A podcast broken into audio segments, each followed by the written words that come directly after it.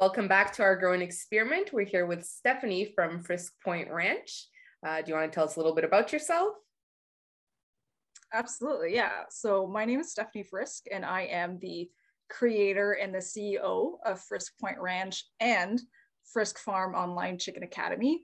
And my story, it's a little different than others, but it's actually very similar to yours, which is why I'm quite excited to, to discuss with you guys today because it's um, our entities are a little bit different. Um, whereas other entities or other farms have a farm base, home base, um, we're kind of doing something a little bit different where we have an online platform and we have our own at home platform, our own mm-hmm. farm business. So we're similar in that way because I have an online business that fuels and develops my ranch.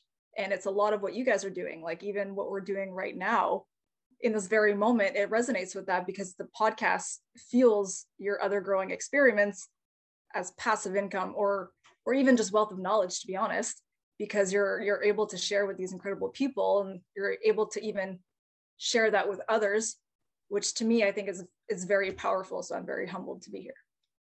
Well, thanks for thank being here. yeah, that's definitely what we're trying to do is uh, uh, wealth of knowledge for sure. We're just really just trying to reach out to people who are doing the stuff that we'd like to be doing more of. And as we talk to them, we get to learn mm-hmm. more about how to do it. Like uh, absolutely, uh, there's a yeah, like what you're doing there too, like uh, having your chickens there and uh, teaching people how to have chickens. So it made perfect sense to reach out to you and talk to you because that's exactly what you're doing, especially with regards to chickens. So so like say if a person like me wants to get started in chickens, what's the what's the first thing I want to consider? Well, the first thing that I would ask, my first reflex question is where are you? Because raising chickens in suburbia, which is where I started off with, versus raising chickens out in the bush or raising chickens on a farm, it's very different. And especially depending on your legislations and things like that, you have to be very wary of that and that's something that i've developed in these courses is how to do that without screwing everything up. So how to do that without flipping your whole life around because a lot of people they want to be able to have this lifestyle. They want to become more self-sustainable. They want that piece of the farm life but they don't want to pay that million dollar farm. They don't want to move their family. They don't want to have their whole lives flipped around. So they just want a piece of that. And to me chickens is the perfect way to do that because you can just do that with three or four in your own backyard. You don't need a massive backyard. So the first thing that I would ask is where you are. You got are you guys in the right in the in the heart of the city? We're in the suburbs. So the first thing I would say is I would tell you to avoid one of the biggest mistakes that people make when they have chickens in suburbia, which is don't get started with chicks. Don't do it it's, such a, it's such a misconception and it's hard because they're really cute so and they're cute. super fun yes and you, we all love to watch them grow and they get through that awkward teenage phase and it's great but what happens is you start with chicks and it's fun but then all of a sudden you have three four roosters and your neighbors start to ask questions and you know because chicks don't make that much noise it becomes very apparent very quickly and if you don't think about this ahead of time, it's a very easy way for your neighbors to become nosy or things like that. And it's very, very easy to, to kind of stir a soup that you don't want to stir. So that would be my first consideration is really make sure where you are. If you can have chickens, of course, depending on your legislations, and to just for the first part, don't get started with chicks. Get started with a pullet where you know it's a lady you don't have to worry about those morning calls.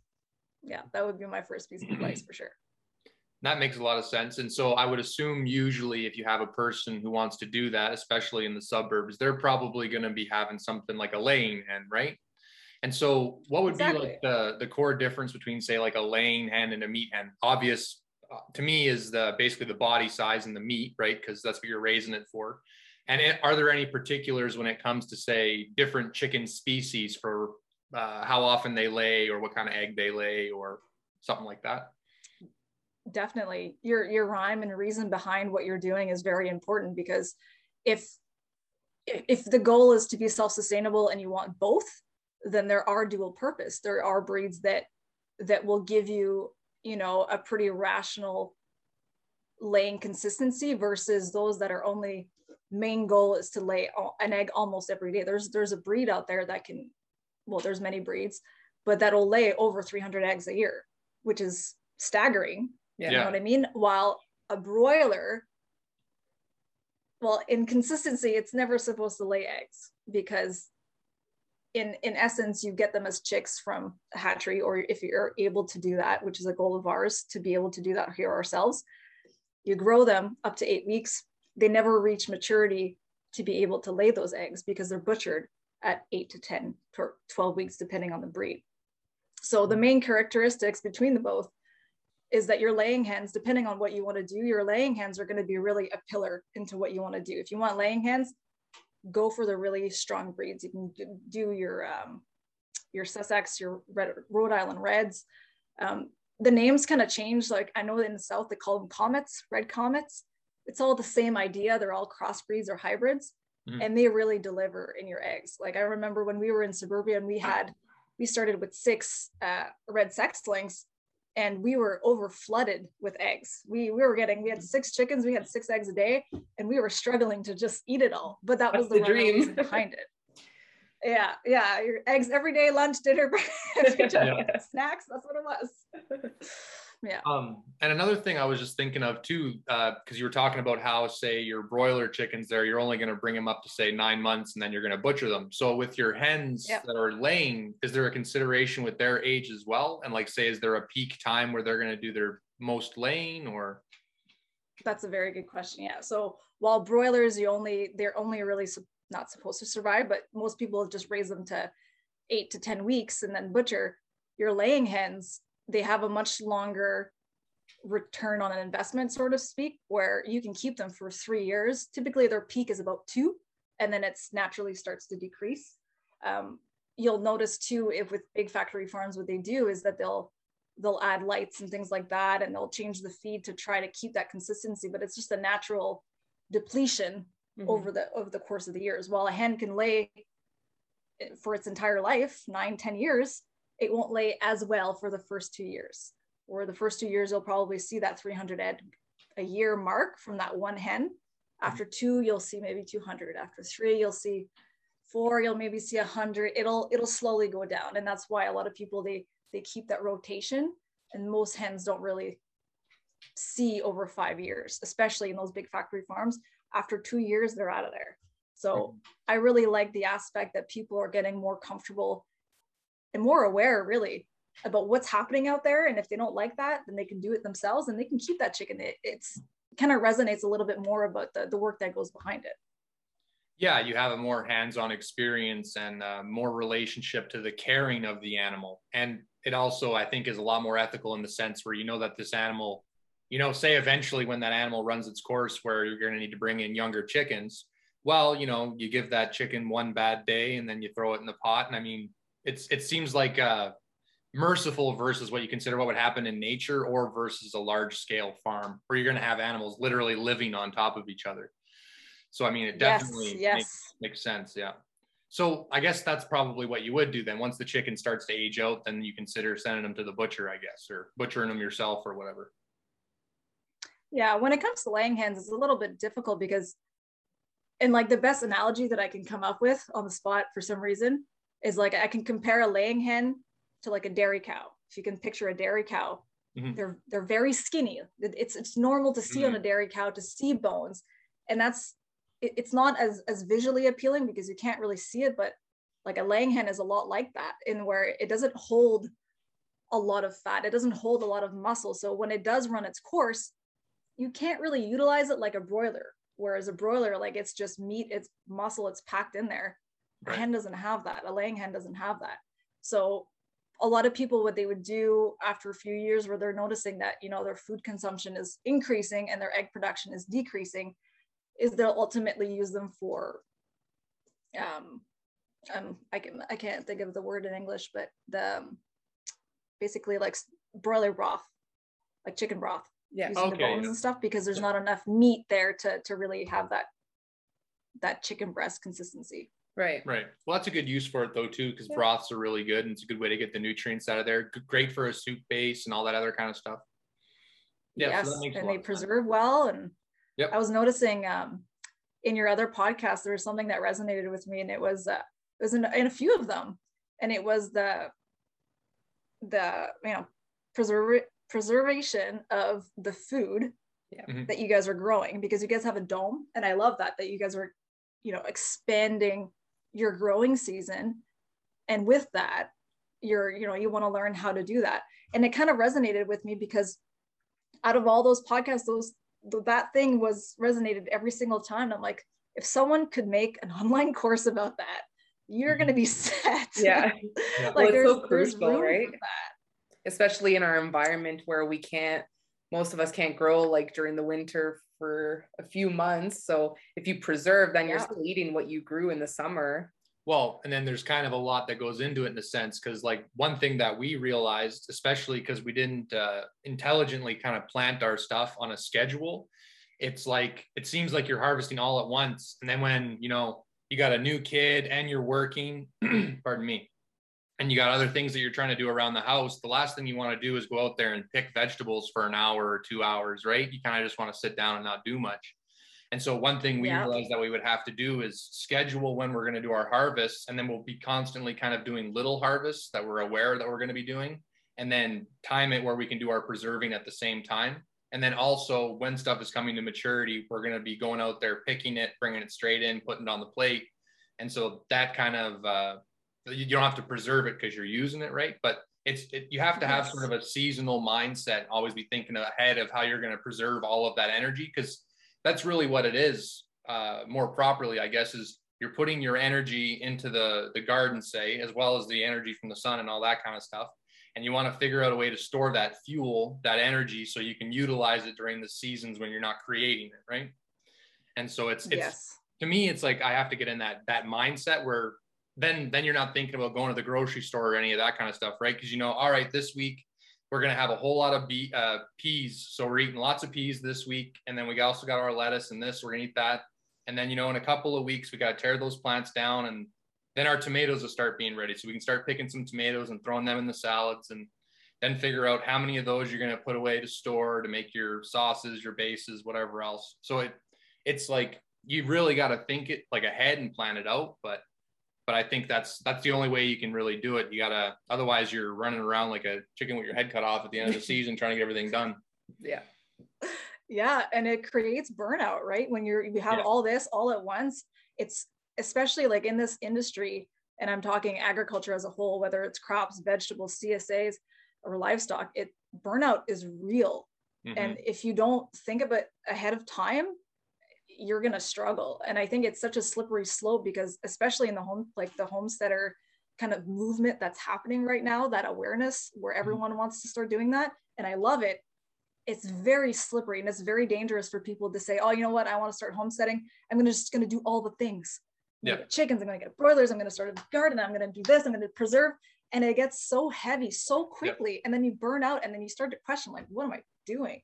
Yeah. So it's it's it's good that you guys are thinking and it's it's yes, and it's good for people to hear it too, because it's you really need to think about that because it it sneaks up on you when you least expect it and you're sitting on the couch and you're like, oh my gosh, yeah that's so many tomatoes. yeah yes and that just kind of made Yeah. me think uh, like a, maybe a, a good parallel would be like for a person who decides oh i want to get fit and so they go to the gym with their new workout plan they found online and they're like i'm going to do three sets of the bench and then i'm going to go do squat and then i'm going to go do deadlifts and then the next week their whole body is beat to hell they're tired they have no motivation to go and it's like well yeah everything in your body is telling you to stop because you're beating it up. Yeah.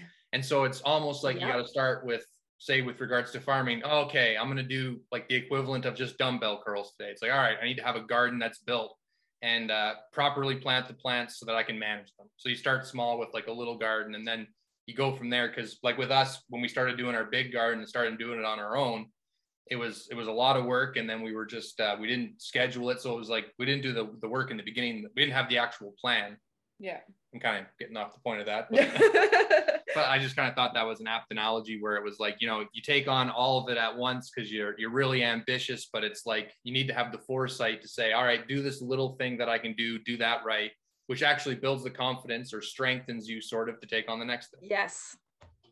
Yeah. Yes. It's like, I think it's so important. And like I said, it's a slippery slope. Like get like I, and I hope that anyone who hears this is just get get really really good at one thing at one point in time and then keep going because as you as you get better with that one thing you you step over the biggest hurdle and that's just starting yeah. like in this agriculture world it's in, in literally whatever you do whether it's crops vegetables whatever it is the the learning curve is staggering yeah. it's it's it's intimidating and whether it's the the massive capital investment that is livestock or it's the capital investment of land just getting your foot in the door just starting with something whether it's a potted plant on your counter or mm-hmm. it's a little garden in the back just start. And then once you start you'll kind of find your way without getting burnout and then kind of ease into what you like to do. It's definitely definitely important yes. And another thing it made me think of too is maybe even in taking those little steps in the beginning you might find out like oh i wanted to be a homesteader but really i'm a garden bed person you know but you yes. know what? I really love this movement, and I've been on Instagram, and I found some people who are homesteader types, and they do have chickens or they do have cows, and maybe I'll try to communicate yeah. with them and contact with them, and then I can keep some part of this idea alive. So it's like you find where you fit into the whole sort of structure by just taking that first step in the journey, I guess. Exactly, and I like I think that a lot of people with that mindset they they're ready and they're willing. They're, they're willing to do it. They're just they're they're either afraid or it's the overwhelm or it's those really deep dives in YouTube that we all do that we get mm-hmm. lost in. And then you almost have like you sit there and you're like I have analysis paralysis because I'm like now I have all of this information. And it's not that it's bad it's just there's so much of it. It's hard to put together into what actually works for you and that's actually one of the biggest reasons I, I was making a course is because I was I was, we were in the middle, we were living in suburbia. We knew where we wanted to go. Like we just moved here in, in October. So this is our first winter here, but okay. I knew where we wanted to go, but I, I couldn't quite get there. But I needed to do something. I needed to take a step, just like you guys with your dome, to get into that lifestyle that I want. I don't have to wait until I got there to do that.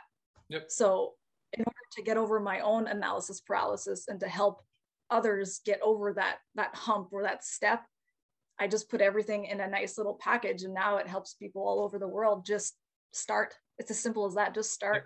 I don't portray myself as an expert and I don't think you really need to be to just start, you know. Yeah. It's just that little pumpkin push to get you out the door. Yeah, well, you're kind of like an adventurer who's went off into new land and you've come back with a map to sort of teach people how to go to this new place. And the place is sort of more sustainability through way of managing your own food.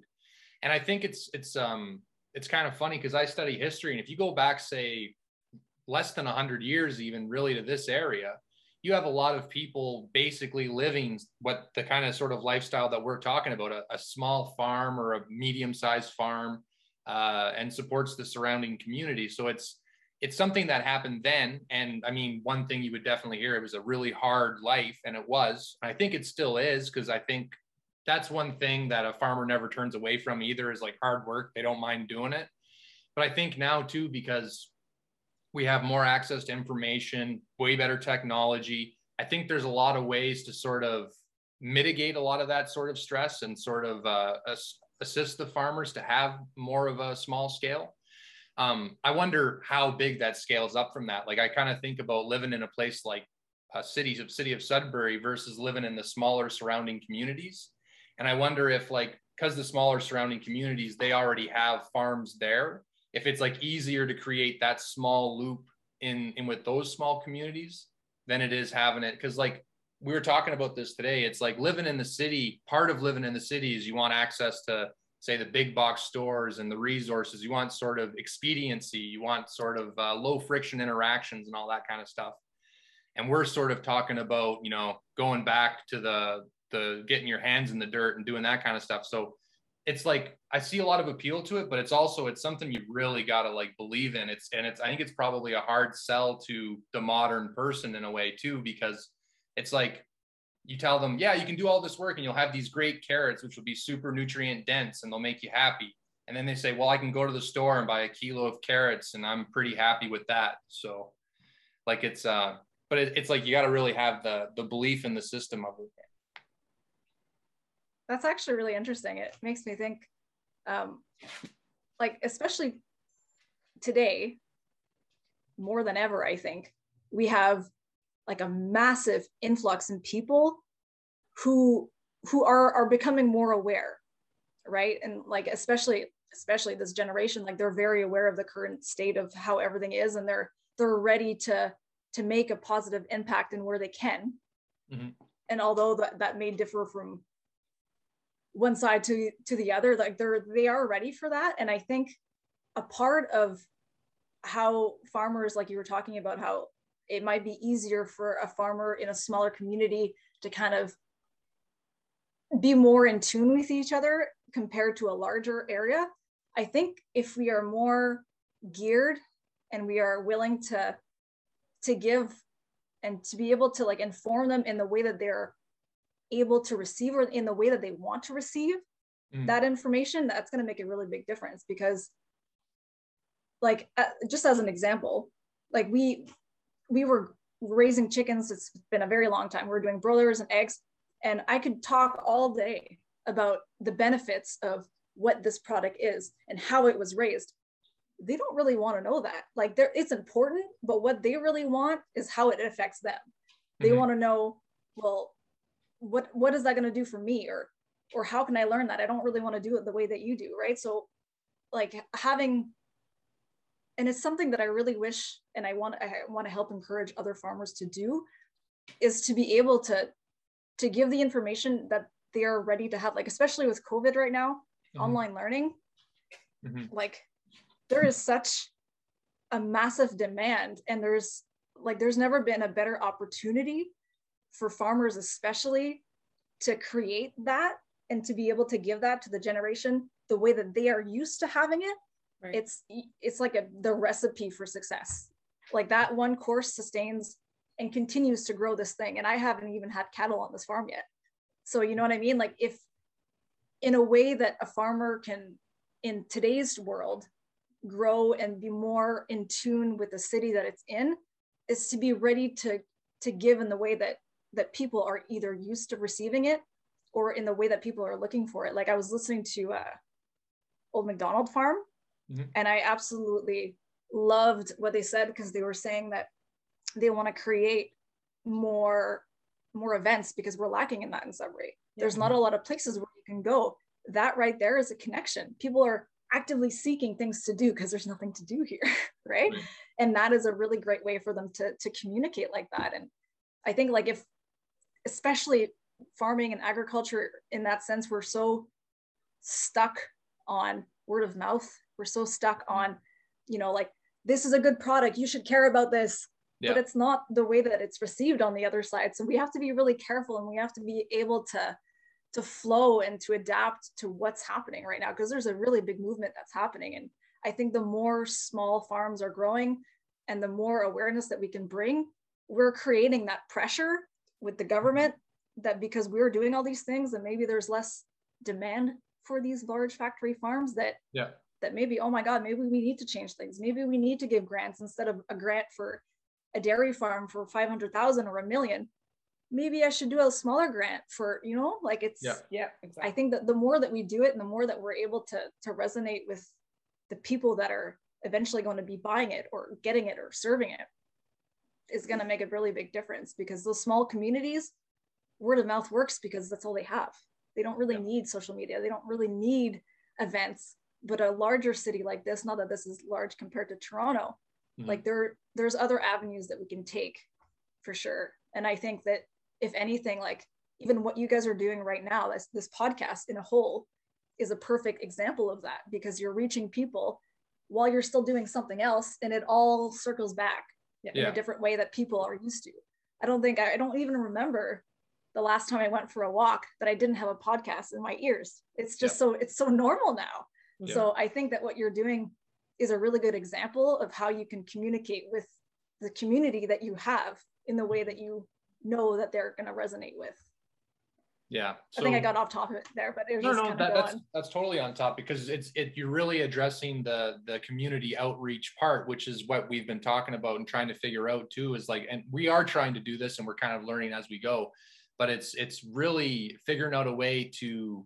explain to the person you're trying to get to buy into this idea what exactly is the advantage to them because there's a lot of ideas where like yeah it's sustainable yeah it's this but like there has to be a clear a clear advantage to them and, and you can't really discount someone for wanting that right i mean they're putting their hard-earned money into something and they have to be convinced yes. of getting the best value and i think that's probably why it's hard to sort of make the argument where, where they can go and buy say twice as much food for half the price or uh, two-thirds of the price yeah.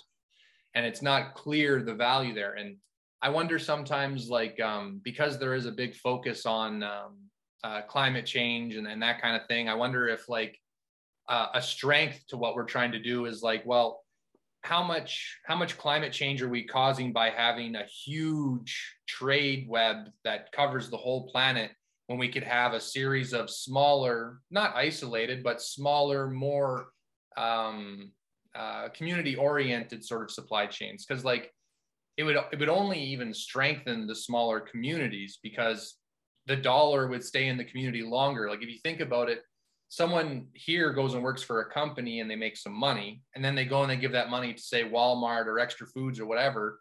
And I was talking to Sophia today. I'm like, well, where's the headquarters for that? Because then it's like that money went from the community to directly out of the community in say a week, depending on when you got paid to when you went to go buy your groceries. And if you look at say taking your money and giving it to a local farm, well, now that local farm might go buy feed from a local far, uh, feed yard, and then that local feed yard might go buy another thing of eggs before finally maybe they go and buy a set of clothes that went out of the community. The point being that that dollar would stay in the community, say a few weeks and circulate, and kind of everyone gets to touch that dollar versus it going straight out of yes. the community instantly. And I, I mean, I think there is an inclination towards that kind of thinking right now, but it's also really hard because uh, one thing we talked about today too was some people think that a lot of uh, this type of a movement is sort of uh, elitist, I think was the word that was used. And it's like, because there is some price restriction to getting involved. And I can see that in some way. But it also, I think, yeah. depends on what you're focusing with your business. Because I don't really see focusing on preserving food chains as very elitist because, I mean, everybody eats. You know, if, yep. if you're focusing on some things that aren't maybe as necessary, I can I can see where you're saying, well, that's like, you know, a nice thing to have, but not really necessary. Um, yeah, I'm kind of rambling now, I guess, but. But, but but the point I'm, i was making is I, I think one of the ideas is maybe trying to sell people on like no no it, it matters where your dollar goes yeah.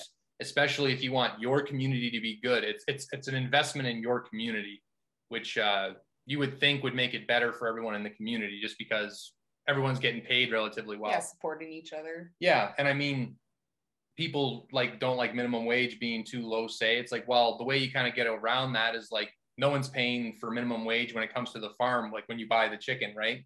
You're paying more than minimum wage but you're paying a living wage right? The idea is the person you're paying can have a life yes. and a and a life that's you know reasonably comfortable i mean they're still working their their butt off because they're they're farmers yeah but it's like they get to have a decent life and you get to have decent food and it just it just seems more of um uh, more human interaction instead of having food that comes from who knows where picked by who knows who and yeah. I mean, it's good to support. I mean, someone's getting paid for their work, but it seems like maybe you're you're having a more direct value exchange in a smaller community.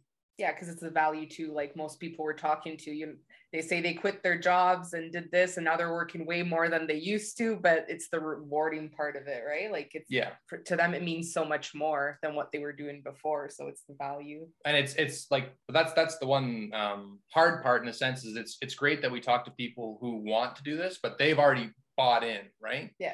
Like say stephanie for example is 100% in right? So it's almost preaching to the choir but we're we're trying to figure out a way to really get to the consumer in a way which helps sort of keep the whole system and i think it's beneficial for both sides.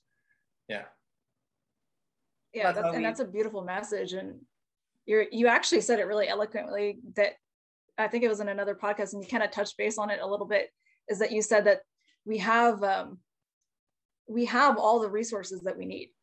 And mm. exportation and importation almost seems silly because you know we're raising cattle up north mm-hmm. we're shipping them down south to Toronto to finish them for them to be shipped into Brazil for the like it yeah. just it doesn't it seems silly like when you really think of the grand scheme of things mm-hmm. as to why we're doing that when we have everything we need right here and that's mm-hmm. the beauty of this industry is that you know you can have like i would i would love to see hundreds of farms here and not have to to to see or go to that styrofoam meet and see a farm that i don't know with labels i don't really trust you know cage free like who knows nowadays no. what that even means because there's so much there's so much hidden stuff there that you don't know yeah. and that you can't really know even if you look into it yeah so it's it's definitely it's a movement that i hope sticks and i think that you are right where you, when you were talking about uh, it's an elitist belief and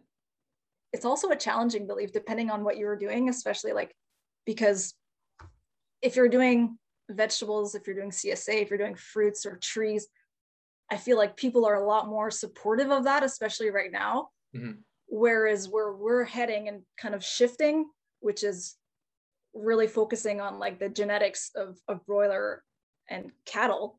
Mm-hmm. And there's a lot of pushback there, especially right now with the vegan movement. And mm-hmm. it's it's a little it's it's a little touchy right now. So that yeah. while there is a really good movement of awareness, you have to be really, really careful. But in essence if in a perfect world and i don't even know i wish i could i hope to see it in my lifetime but i would love to see all these farms doing very similar things like down the road or there's a vegetable csa oh this girl does fruits. That's awesome. Oh this girl has nut trees. This guy has christmas trees. Like these these guys are all doing grass-fed beef but they're all even if we're all kind of doing the same thing we're we're we're offering it in different ways we're mm-hmm we all have a little bit something different. Like we can have five different pumpkin gap patches, but people will go to specific ones for a reason. Yeah. So I would love, I would love to see that in my lifetime. I hope to see it in my lifetime. So that makes me wonder too if it's like um, if the if the push that would uh, help kind of create this community or sort of give it a bedrock to be built upon would it be that there has to be way more sort of food suppliers that could provide more to the say the consumers that are say living in a place like sudbury? Or is it you got to get kind of people uh, buying into that idea and maybe even try to get like say the government to make it a little easier because i think right now the way laws are set up around farming it makes it pretty cost restrictive and it makes it really hard to get involved at a small scale especially when you're getting loans yes. and stuff like that like i think banks want to give loans to big farms that are doing more monoculture type yep. things and so to some degree that that's something that kind of has to change too because it's kind of hard if you're basically fighting against what the sort of government's trying to do mission wise, right? Because they're basically saying the way that we've been supplying the market with food is by doing this. We do big farms, we do big feedlots, we do this, and it's easier to kind of control top down. You're like, okay, yeah, yeah. and you can see where there's, I mean, I think one of the biggest problems we have in North America is we actually throw out a ton of food.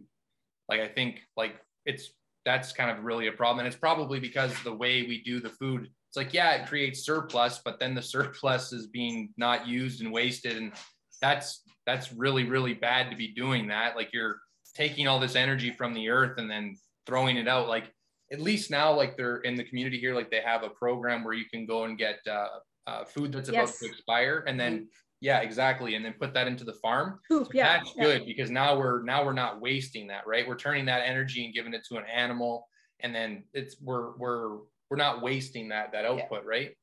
So like I wonder if maybe there's a way to sort of argue that it's it's sort of hard because you got to think the people who have the big agriculture businesses they also probably got a lot of money to fight and say no no no what we're doing is more efficient it's a better investment but these people are doing is they kind of don't have the choice yeah yeah so like i think that's like uh, you kind of we kind of have to figure out a way to rationalize that argument and be like no no no the proof is this like come look at my farm. The animals here have a higher standard of living than they do on any of those farms.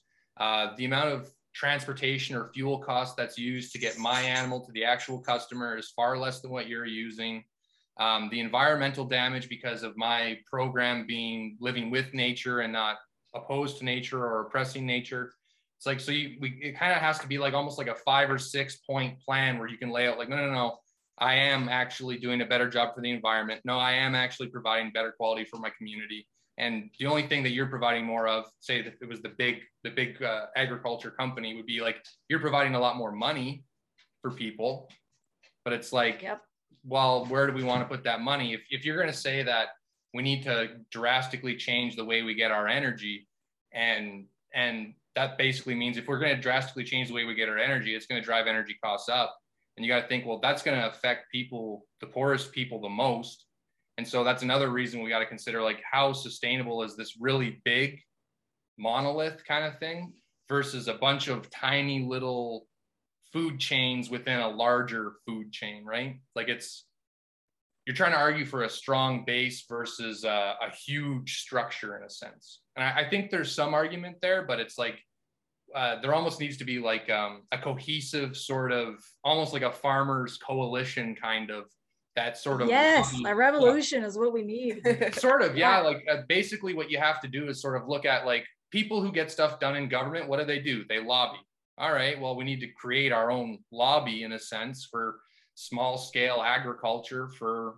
small cities and towns or whatever because that's the way you get yes. the leverage on the government to actually enable you to do what you want to do right which is set up a, a, a sustainable food chain that benefits the environment, the community, and and even yourself because you're having an enriched life by working out in the field, working with the animals, and earning uh, an honest day's pay. Yeah, you're absolutely right, and that I do believe that that's something that we need. And you know, there's there's always people that are willing and able to devote themselves to that lifestyle, but there's others that aren't, and that's kind of creates the room to breathe and the, the the need for these small little businesses but you're right i i am curious to see what would be necessary to really create a change because although the movement creates a little bit i think it just stirs up maybe like the old way of doing things mm-hmm. but i don't know what it's going to look like or what it's going to take for them really to be like, oh, you know what, this isn't working. Because you're absolutely right. Like there's, I was looking through the grants the other day and there was one, it was like a, a million dollar grant, like not a loan, it was a grant mm-hmm. for a dairy industry. And that mind boggles me. So you would get a, a thousand, a million dollar grant, but you'd have to be in this location. So you have to buy land for 800,000, machinery. Mm-hmm. Like the grant doesn't even co- like cover the costs of everything that you need to do, but that's all they're willing to do in these very specific, very, very, very specific industries. So I really hope to see a change and I'd love to be a part of it. Mm-hmm. But it would be really to, like you said, to, to lobby and to really find a way that that makes their ground that they stand on shake a little bit and worry because that's really what we need to do. Well, that that kind of makes me think in a way then one of the one of the best things to do in talking to lots of uh, small scale farmers and people who are doing what you're doing is to basically figure out you know what are the the highest hurdles for you guys to get over and you know what can be done to sort of lower those hurdles or lower that barrier barrier to entry you know like i i, I figured there there there must be enough people in the greater sudbury area to get enough like even if you just say it could get enough of the farmers on board it might be enough to say get some kind of allowance in some way. I mean, even if it's only an inch, it's a start in the right direction. Mm-hmm. And you got to kind of build on that. I think, it, I mean, it, it's kind of funny too, because I think a lot of farmers and stuff, the reason they get into doing that is because they just want to kind of work and be left alone. Yeah. And it's kind of funny because you almost got to drag them back into the system. You're like, no, no, no. If we want it so everyone can do this, we got to also go and put the suit on and talk to the government and, you know, try to get them to so you can be left alone because otherwise you got to like, play both parties. Yeah, exactly. most farmers are we're introverts, right? And yep. we, like you said, we do a lot of it to remain introvert. I want to remain by myself. Yep. You know, a lot of us resonate with the ground, getting our hands dirty, or with animals. It's different, but yeah, you're right. You gotta you gotta play both parties to tango for sure. Yeah, yeah. So I, I, that's that's one thing that I've been thinking about a lot because, uh, like, I was I was trying to figure out long term because like right now a lot of the people that we talk to uh, another thing that's common is most of them have probably been doing this less than five years or around five years yeah. and so that's still pretty early and i think in a business usually you're not even looking at making profit until say you've been in it for say five years or three years at least and i don't know what the margins work out to in say farming i imagine they're probably pretty tight but so like that's that's one thing you got to kind of figure out is like you know how how do we how do we make it so it's it's just easier for people to get into it? And if maybe that's not a way that's a good lever of change it's like okay well how do we get people into it even though there's a high barrier of entry? Like there's a there's a couple of different ways i think to look at it where where you're trying to and you're convincing different people at different levels right? You're convincing some people to get into the actual farming some people just to be a consumer of the product of the farming. Yeah. so I mean, that's that's what we're kind of mindful of, and I think, I think maybe an angle in it too, and maybe this kind of plays too close to the elitist thing, but I kind of thought in a way too when when you're eating this high quality food, maybe maybe being proud of it or sort of saying that it's a good thing or making it a high quality, like I wonder sometimes it's like, yeah, it's not luxury, but it is kind of luxury. You know what I mean? Like almost making it like a blue collar luxury. It's like, yeah, yeah, you guys got your fancy uh, gold rings and all that kind of stuff. But right here, I got some grass fed, grade A, the best meat you can get in this town. You know, like, like, I don't know, there's something about that too, where you, like, you just, you're saying, no, no, my value's right here. I eat like a millionaire. Not really a millionaire, but I wonder if I play with that idea sometimes. Like, you're trying to, I don't know, because like I, I feel like sometimes like with the amount of time people spend on like TikTok and stuff, we're kind of obsessed with like glamour notions or sort of like yeah. appearing as if we're bigger yeah. than we are. And I kind of wonder if you play into that sort of it's a little bit of human psychology. well, I, I mean, it is it's what it's kind true, of though. It's yeah. what it's what like I mean, when you're a salesperson, you are kind of doing that. Yeah. I mean, watch watch a Pepsi commercial. It's like drink Pepsi, you'll be happy. Look at all these young, happy, healthy, hot people. You could be one of them. Drink a Pepsi. And you're like, what's Pepsi? Sugar water. Oh, what's that doing for me? Oh, it's giving you diabetes and cavities. Okay so at least we'd be saying yeah. this will make you healthy and happy, and then it doesn't give you cavities. It actually makes you healthy yeah, and happy. Exactly. it's like uh, yeah. Be if you turn the sort of uh, like the junk food market and be like sort of like play on the same trope they do. It's like, oh yeah, but so you know how this sells you this how you're going to be a happy, healthy party guy. It's like this won't, but this will. You know, it's like that the happy, healthy chicken or something. I don't know. Yeah, it's true though because there is, and maybe that's why it doesn't resonate with which with everybody but there's something that happens. Like there's something that happens to you when you have a, a meal on your table that you you almost grew yourself. Your, your, eggs are from the backyard your lettuce your asparagus is from the backyard or the grass-fed beef is literally from down the street. There's something that happens to you and you feel humbled and you get like a sense of purpose. Mm-hmm. and i think that it's hard to communicate when as a consumer maybe like you kind of get that but you need to have that value like you said you need to to want it. Mm-hmm. and it's hard to really give that to everyone when everyone is so different. Some people like you said they want golden teeth instead of you know a golden diet. It's different. Yeah it's yeah. different. It's hard. Yeah.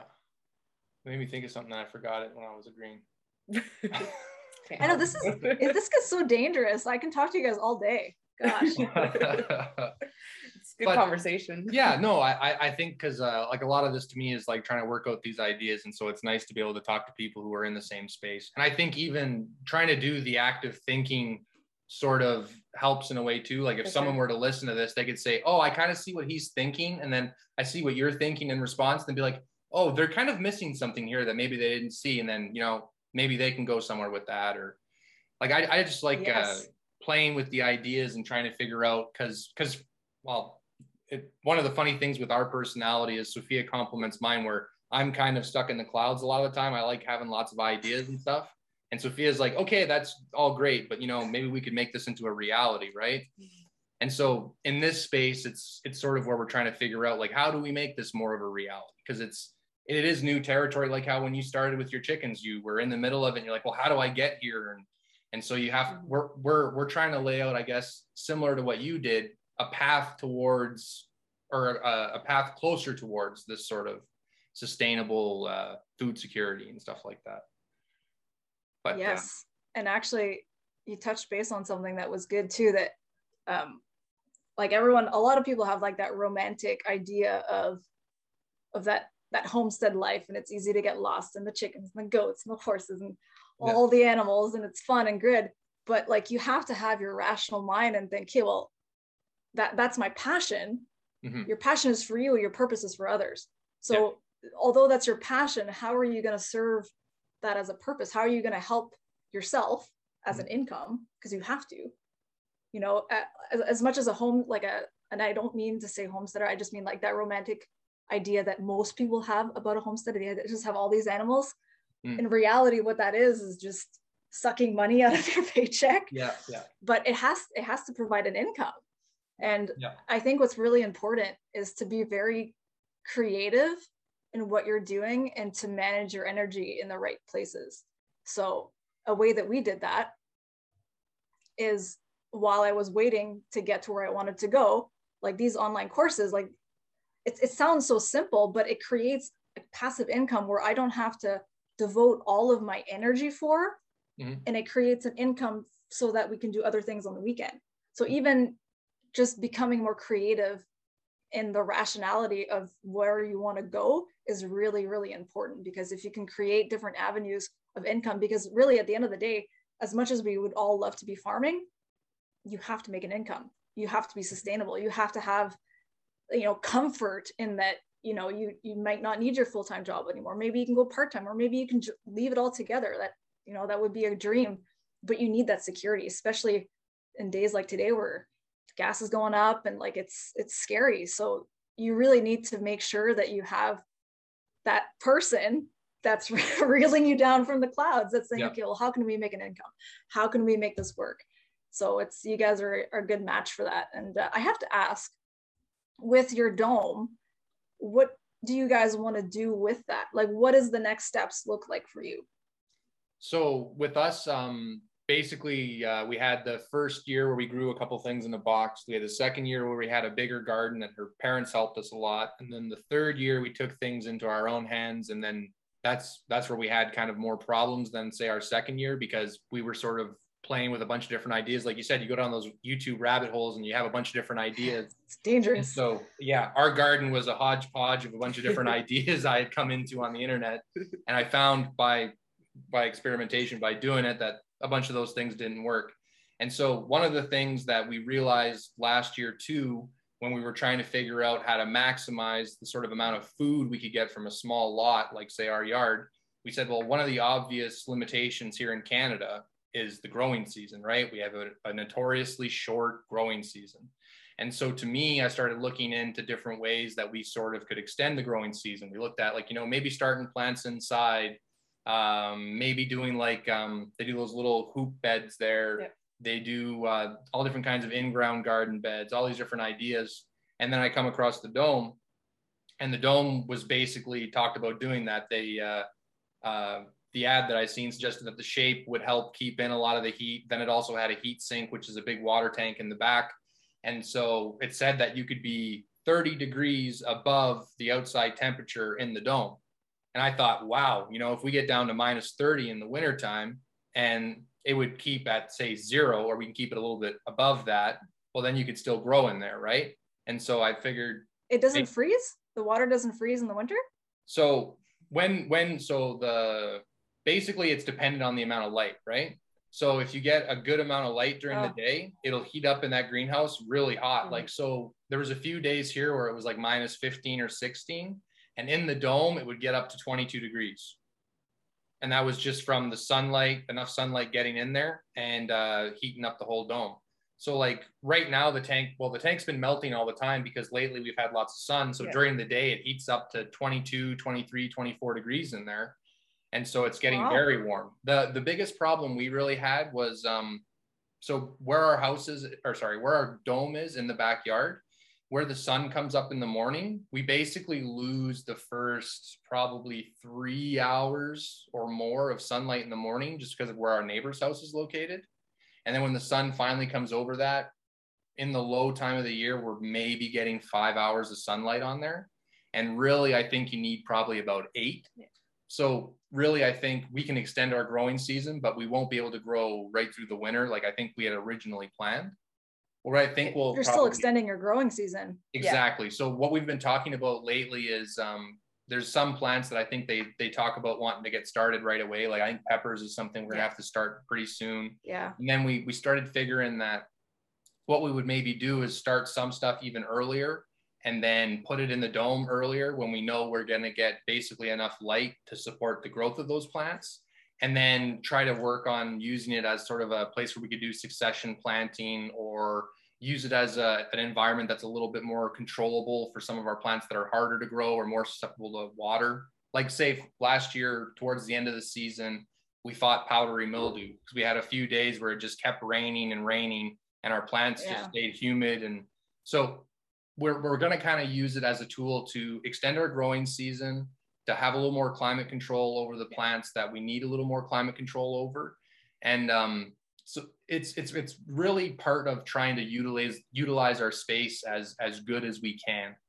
Yeah when we got into this idea of what we wanted to do it was really we wanted to you know um, grow food for ourselves. We really want to be uh, self-reliant and when we're getting our meat lately we've been going local and uh, we're going to keep doing that so it's just a whole lifestyle shift right so yeah. uh, that's why you know, we looked into the dome and we ended up getting it, like you said, to extend our growing season. And it's really just to, to, to not have to go to the grocery store and so that we can be uh, reliant on ourselves. Yeah. And, and we looked at that as being like, and also I can't lie and say it didn't catch my eye. Like it's just a really cool structure too. And I really like it is really cool. Yeah. So like I, I, don't know. I just seen it and I'm like, well, this is kind of what exactly we're trying to do. And I think in in some degree too, that was like almost like putting your money where your mouth is. It was like, no, let's really see what you can really go ahead and grow in a northwestern suburb backyard. And we've we've learned a lot in our couple of years of messing stuff up. You're from Northwestern. Oh yeah, I forget that sometimes. but anyways, uh, yeah. So we just wanted to really figure. I wouldn't out- have been. I wouldn't have corrected you well, even when I first moved here, I'm a little a uh, little leery to even call this place north. You're pretty close to Toronto to be north. Where I'm from is 17 and a half hours away from here, so I'm from really far up north. Yeah. Where but anyways, from? yeah. Uh, so Vermilion Bay is where I'm from. It's uh, it's a place. Uh, if you've ever heard of Kenora. Yeah. Okay, so it's about an uh, 45 minutes to an hour east of Kenora. It's a little town right on the highway. There's a big uh, Bigfoot statue right next to the highway in front of a, an auto parts store. Oh my gosh, I've been there as a kid. I'm from up north, like up north, not that north, but like like norther from Timmins area, like where it kind of gets to the boonies. Yeah. Yeah, I've, I've actually, yeah, I remember that statue. It gave me nightmares. it's pretty terrified. yeah. But yeah, it's uh so like this year too we were just talking about how we're uh, laying out our garden. So it's kind of exciting getting ready for this year coming too because you're making all your plans and we're like okay this year we did yeah. this so that's not going to work. And so we were talking about oh maybe we actually need another bed here because we are going through all our seeds too and we're like holy crap we got a whole bunch of seeds and we need to figure out you know where we're going to put it all. So yeah that's that's the sort of the going forward plan right now. Um i think eventually like i would like to be able to say grow enough for ourselves. And then if we could say feed her parents down the road with their vegetable supply and then maybe our our uh, like her sister and, and her husband and that kind of thing like that would be kind of like to me really good. Because I don't, I don't know if we could have the scale here to really provide anything to a market on any kind of a reliable sort of schedule. So i think it would be just kind of supplying our, our own little local family kind of in a way with just better food hopefully. Yeah and then and that's then still a, that's still a really good goal. Yeah of course. the, the, yeah. the price of, of of food right now is is is great. And i think there's such a misconception that people tend to think that oh you know i can i can only have this lifestyle if i if i have like five six acres. Well i know very successful market gardeners that do everything they have on an acre and a half. You don't need that much land. Yeah. so like even what you're doing extending your growing period it's it's that's incredible. And i there's not a lot of people doing that. And it's like now that you say it out loud and now that i'm thinking about it it's almost like a no-brainer. Like it's i'm surprised not more people are doing it. And it actually kind of resonates a little bit with me because now i'm thinking that maybe in a way to keep the waters from freezing in the winter for the cows i might just build a dome on top of it. And i'll just keep yeah. the water from freezing at least as much. Yeah. But uh that's interesting. yeah like that or some kind of a greenhouse even or something like that because like uh, another thing i got looking into when i was looking at greenhouses there was i found this house that i think was built in sweden and there was a couple that was living there and they had basically built a house and then around the house they built like a greenhouse exoskeleton almost So they had converted the top level of their house where their roof would be into like a patio almost, where you could go sit up there. And so the whole house is enclosed in a greenhouse. And so all of the heating for the house was basically passive solar by creating a greenhouse effect around the house. And this was in, in Sweden. So they're a fairly similar climate to what we got. And it was just a really cool idea. And it kind of gets you thinking about the different uses of a passive solar structure because really that's all the greenhouse is it's maximizing the passive solar energy just like one of the things that we learned that was a great idea that probably saved us a lot of money this year passive energy rain collection. You know like that's huge when you're watering so simple. Yeah i know.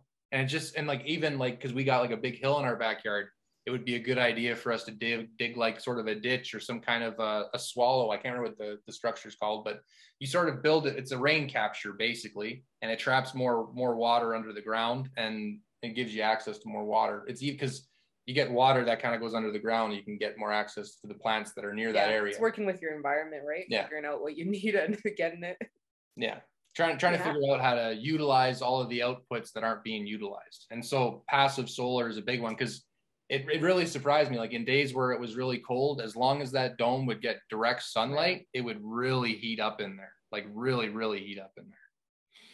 And so i yeah, figured that's interesting yeah i figure even if we wanted to run that all year round it would probably need heat and maybe some lights in there for two or three months and i think it could probably manage the rest of the time just kind of natural yeah but uh, we'll we'll see this year how that goes because, like I said, it's we our got first year. It's our first year with it, yeah. Because we we planted a few things in there at the end of the season just to see. Like we wanted to see, you know, uh, how warm it would stay in there without us adding any heat. We wanted to know basically if we'd get enough light in the backyard and all that kind of stuff.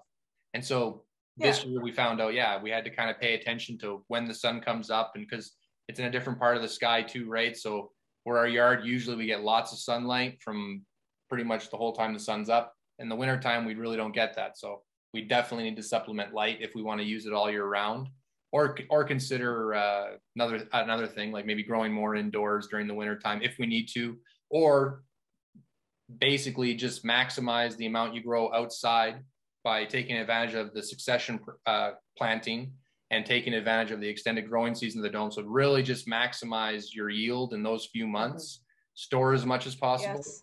But then once you start talking about that, then we start thinking, oh, well, we don't have like a place to store our food. Yes. So then we're talking about building like a cold cellar or an adega. And uh, so that that's the next thing that you get into too is like, oh, I got all this food and oh, I stored it all. And then what are you gonna like live in a pantry? You got jars all around you. It's actually funny that you say that. Like uh, we just moved, like I said, we just moved here in October. This is our first one. Like we didn't really get to do anything out here other than just put a fence like that our dogs don't go into the pond but there's this structure in the back that we thought was an outhouse for way too long and we were too scared to open it and one day my husband got the courage to you know what i'm just going to open it. And it turned out it's a root cellar. Oh, so now really? yeah it's creepy.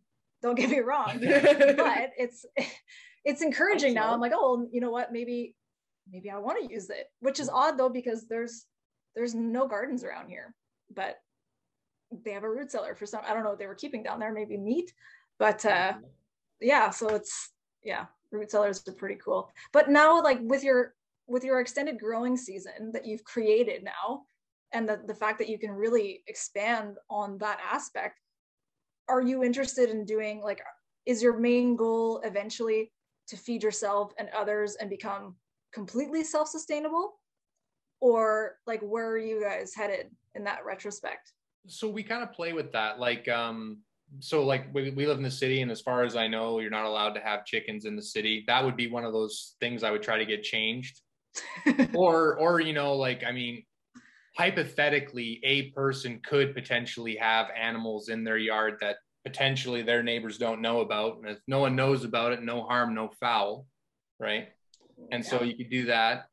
That's that's you'd be surprised of, with the amount of flocks that are in the city. Oh exactly. And i, I know for yeah. talking to different people like uh, i know it's pretty common in the city that lots of italians would have little rabbit trees and just have their little kind of batch of rabbits because they would they're they're good for a sunday de- uh, dinner or whatever else but um yeah yeah no i think it would be basically if we could grow all of the stuff that isn't the meat product, we would probably just buy the meat product. And I think for us, that would be it's because to me, like it's like if, if I wanted to do more of the real sustainability, like have the animal stuff, I would want to go for that. But you have to kind of go out of the city for that. Like we are kind of limited. Like you can't really have animals or nothing yeah. in the city. So I, I figure it, to maximize the self reliance in the city to me would be uh, anything that's not like animal. Basically, we grow that and make that ourselves. And then the stuff that we can't do, we get from the community. So we're gonna get from whoever can do the the animal husbandry or go to the market. Yeah, go to the market, do stuff like that. Local yeah because that's i think that's just one of the limitations of being in the city i think like it or not you are a part of the system so, so to speak and i think you know yeah. I, like I think um, participating in a more sustainable system that's sort of parallel or lives within that system is kind of the best case scenario. But yeah, I, I, I think that's uh, that's where we stand with that. It, will be mostly just uh, figuring out how to grow all of our food, grow all the food for our family and stuff, and and and really too i think it's a it's a good way for us to learn a lot about what goes into the the manufacturing of the food the saving of the food. Um and it it's it's good too just in in having that mindset where you're trying to like balance nature too. Like just kind of being aware. To, to me it's like um we're we're learning what i think of as being like um the the proper uh way to to to interact with sort of nature. It's like like human beings are sort of separate like we're very different than any other animal on the planet because we modify our environment to sort of suit our needs. And i think you can go too far in an extreme that way where you're modifying the environment too much. And i think mother nature is the type of person that um, you can push her far and you can push her really far but eventually she does snap back. And i think if if um, we're trying to sort of live more in harmony with that even if it's not like um, totally self-reliant, it's a little closer to what I think is being sort of more natural or more ethical, say, or more sustainable. Yeah. So I, I think that's kind of the the modus operandi, I guess you'd say, what we're trying to do. Do you have yeah, a- and that goes along with the the movement that's happening, right? Mm-hmm. Everyone is is more likely to to think and want a product that you know you don't see a massive feedlot or you don't see these acres and acres and acres of, of crops and the soil that's just drying. You know they don't want to see that. They much mm. rather see a small local farmer kind of just doing his thing. It's yeah. It would be a better vision for everything. So it's it's nice to talk to like minded people because especially in in this industry especially with covid it becomes very lonely as as farmers because we're we're, we're kind of all doing the same thing but we're all super scattered in that we're not necessarily talking about anything or talking to each other or sharing. So it's nice to have like a like a foundation which you guys are creating and i'm very grateful that you guys have created that that we we can really share and, and express ourselves in a different ways. And it's uh, it's going to be fun to see where this this uh, this ends up. Yeah, I, I think so too. And i i think um hopefully that comes through in the spirit of what we're trying to do where I, I, guess that is kind of what we're doing is we are kind of bringing farmers together so they have a place that they can talk and and small local business people where they can talk to each other and and um, express the sort of value in investing in the community mm-hmm. and and show that they are providing in fact a product that is really worth the investment right and so yeah I, I guess if we can if we can do that then that's sort of a, a mission accomplished even if it's uh even if it, it it's because it's it's really hard. We're we're, we're kind of um, maybe because of our age and stuff like that. It's like we're we're a, one of the first generations that's like it seems like really really separated from community. Like I think if you go back before like social media becomes a really big thing, you're still going out and interacting with your friends a lot more you're still going and having to deal with your family a lot more. Like family dinners, it was never really an issue where you had to tell someone to put their cell phone away so you could have a conversation with them. And now it is, right? So it's like maybe why it affects people in our generation more is we have memories of the earlier sort of pre cell phone, pre social media, and we're seeing what's happening now and you can't help but notice that everyone's a little more anxious, a little more neurotic. they don't feel very well. You know they feel closed off Yeah. even though they have access to everybody. And it's it's it's almost like the equivalent of being in a room full of strangers kind of right? You just there's no one to talk to. And even though you're immediately beside somebody there's no real connection and there's no real warmth. And so it's it's it's a part of trying to figure out how to bring back a community because it's almost like um we're sort of all separated not not explicitly separated from our families but we're sort of we're sort of estranged in a sense. And we're trying to figure out Yes. what is what is the glue that reconnects a community? What is what is what actually Mhm. holds it together? Because it's there there has to be i think the the shared value right? Like that that bond over you know where my food comes from is important to me. Like i think that's uh, a sticky point i guess when you're trying to have the community and then i think there's a lot of uh, ideas that stick to that idea too and that's where you start to get sort of an ethos or almost like a tribe i guess so to speak. And i, I think Yeah. that's that's that's the hard part right? And it's it's kind of funny because i think like it's almost a thing that human beings have been thinking about for a really long time like how do we get people to stick together and work together right? So you know no one's figured out the answer yet so i don't feel so bad for not having all the answers for it but we're we're kind of blindly uh reaching for it i guess I, I think that's great. It takes a lot of courage to do that. It's, it's hard to put yourself out there. Like I remember even doing like a few of my courses, like the amount of times that I re-recorded myself is is so embarrassing. But just just that that fear of putting yourself out there. So I love what you guys are doing, what you guys are standing for, and it kind of makes me think of uh, in the states they have like these agriculture, these homesteader com- communities, like they they have conferences and webinars, and they have these big gatherings. We don't have that here there's Mhm. nothing programmed like that here so we we remain all separated even if our end goal is all the same Yeah. and it's almost silly But Well, and that might even be a good indication of, of uh, a road to look down too. Is like you know, if there are existing models, how much of that can we sort of transfer over to what we're doing here, right? Like look at sort of what they have in the states, like you're talking about, and if that model it's is strange how different it is there compared to here well, yeah, we're very different countries. Like our whole history, everything about like we're. It's funny because Canadians and Americans we're very similar, but very very different. Like we like a lot of the same stuff, but our temperaments are very different. Our attitudes towards certain things are very very different. So like I could I could see because to me Americans definitely have uh, an essential part of their character is that like rugged individualism.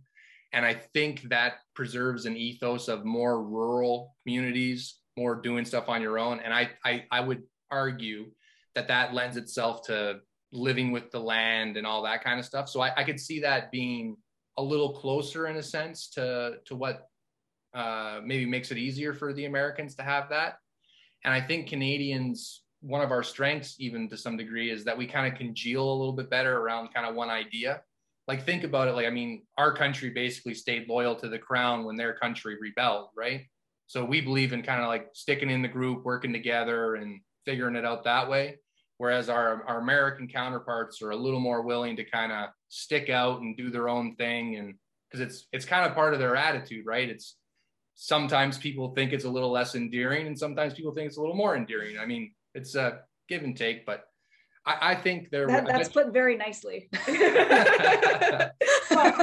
yeah, I have, I have a lot of respect for our for our uh, our brothers and sisters to the south there. I think they got a lot of cool stuff to teach us, and this might be an, an example of something they could teach us where they got a model that Yeah. works, and we just might be able to say, oh well, this wouldn't work here, but this would. So let's take the parts that work, start running with the model, and uh, fix whatever needs to be fixed as you go along. So I think that would be something interesting to look into.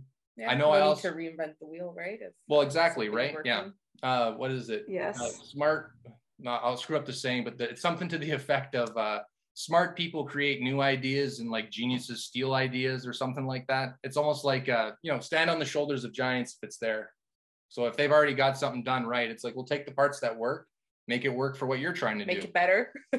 uh, i mean Yeah. you would you would definitely try to but Yeah. yeah there's there's all kinds of people that have a lot of ideas that are very similar to ours and that's part of what i find is really daunting sometimes you're trying to figure out how do i do this how do i do this and like oh well this guy's already kind of doing something like this or this girl's already kind of doing something like that so it's like oh, okay well i like that part and i like that part I think they have a good synergy here. And then I'll figure out how that sort of applies to the community more broadly. And so that's what I kind of yeah. like doing is trying to figure out how to put those pieces together. Because yeah. we were talking too about like say the farmers market, and there's uh, another um, another growing association in the community here. Um, I was at uh, Four Seasons Pharmacy. I was talking to the owner there. Seasons. Seasons Pharmacy, yeah. sorry. And uh, she was she was talking about there's another community here. So I think there's a couple of communities that are sort of doing that kind of thing. It might be a matter of figuring out how to network these communities together, and they're already say doing 50 or 60 percent of the same thing, and they could help strengthen that mutual thing that they're both doing, and then maybe have more power to do the other thing that they're doing, which allows them to branch out and meet other communities. So that's yes. that's what I kind of think of sometimes is maybe that would be another thing to do is to look into that model that you were suggesting, look into the farmers market and stuff, and figure out if there's a way to bring these already sort of existing small communities into um, communities that can exchange with each other a little more freely, perhaps. Yeah, yeah, that is a, a, great, great way to put it. It's it's kind of silly because Sudbury is like we're surrounded by farms, mm-hmm. yet you see so little of it. So like having a stronger connection and having those gatherings and having that that structure and the strength in what they're actually doing that would that would change a lot. Like there's a lot of room for growth even in the in the farmers markets. Like i remember when i first moved to sudbury i would see them and it was like three or four little cabooses. And i was like what is that? Like you didn't really it, it didn't look like a farmer's like there's a lot of room for for improvement. And i think the more that we come together the more that we do these things we brainstorm we just talk out loud it mm-hmm. kind of places where we might want to go. And it uh yeah like even that the the pharmacy that you guys just mentioned. Yeah yes like i i, I knew of them but i didn't really yeah. connect until you just said that that that's they're doing those things so it's yeah it's just that awareness that we have to bring out and it's Sudbury is it's kind of like a blank slate with that there's there's very little active farming like what i would love what i would honestly love to do in the future would be to bring 4-h back mm-hmm. really strengthen that. It's yeah. really it's popular up in the up north, but yeah, you know down south too. But there's not there's none of that here. Yeah. Okay. Yeah. Get those super fancy pigs, those super fancy cows, those yeah. really create and show off those genetics that people were really proud of. So yeah, and that that kind of even as another pillar of bringing them together. Mm-hmm. Yeah, and that that even kind of makes me think too how like um at least when I was in high school, it seemed like country music became more popular for a while, or maybe it was just because I lived in a yeah. really rural community. I know it's a bit hacky and a bit corny, but there, there was almost like sort of a pride in being kind of a redneck type or a farmer type. Like, you know, like you weren't um, blue collar, you weren't blue collar enough. yeah, exactly. Like there was always another level. Well, at, at, the school I went to, it was very like not maybe not very cool. Maybe I don't have an idea of what cool is, but uh, people I knew thought it was cool to wear Carhartt jackets to school because they were. It still is. Well, yeah, exactly, right. So it, it was it was it's a signaling of being working class, though, right? And like yeah. the idea of being a farmer and this and that. Like I know my I had buddies who were farmers, and he would wear like a big belt buckle to school and stuff like that because I like he was like like a, a real cowboy basically.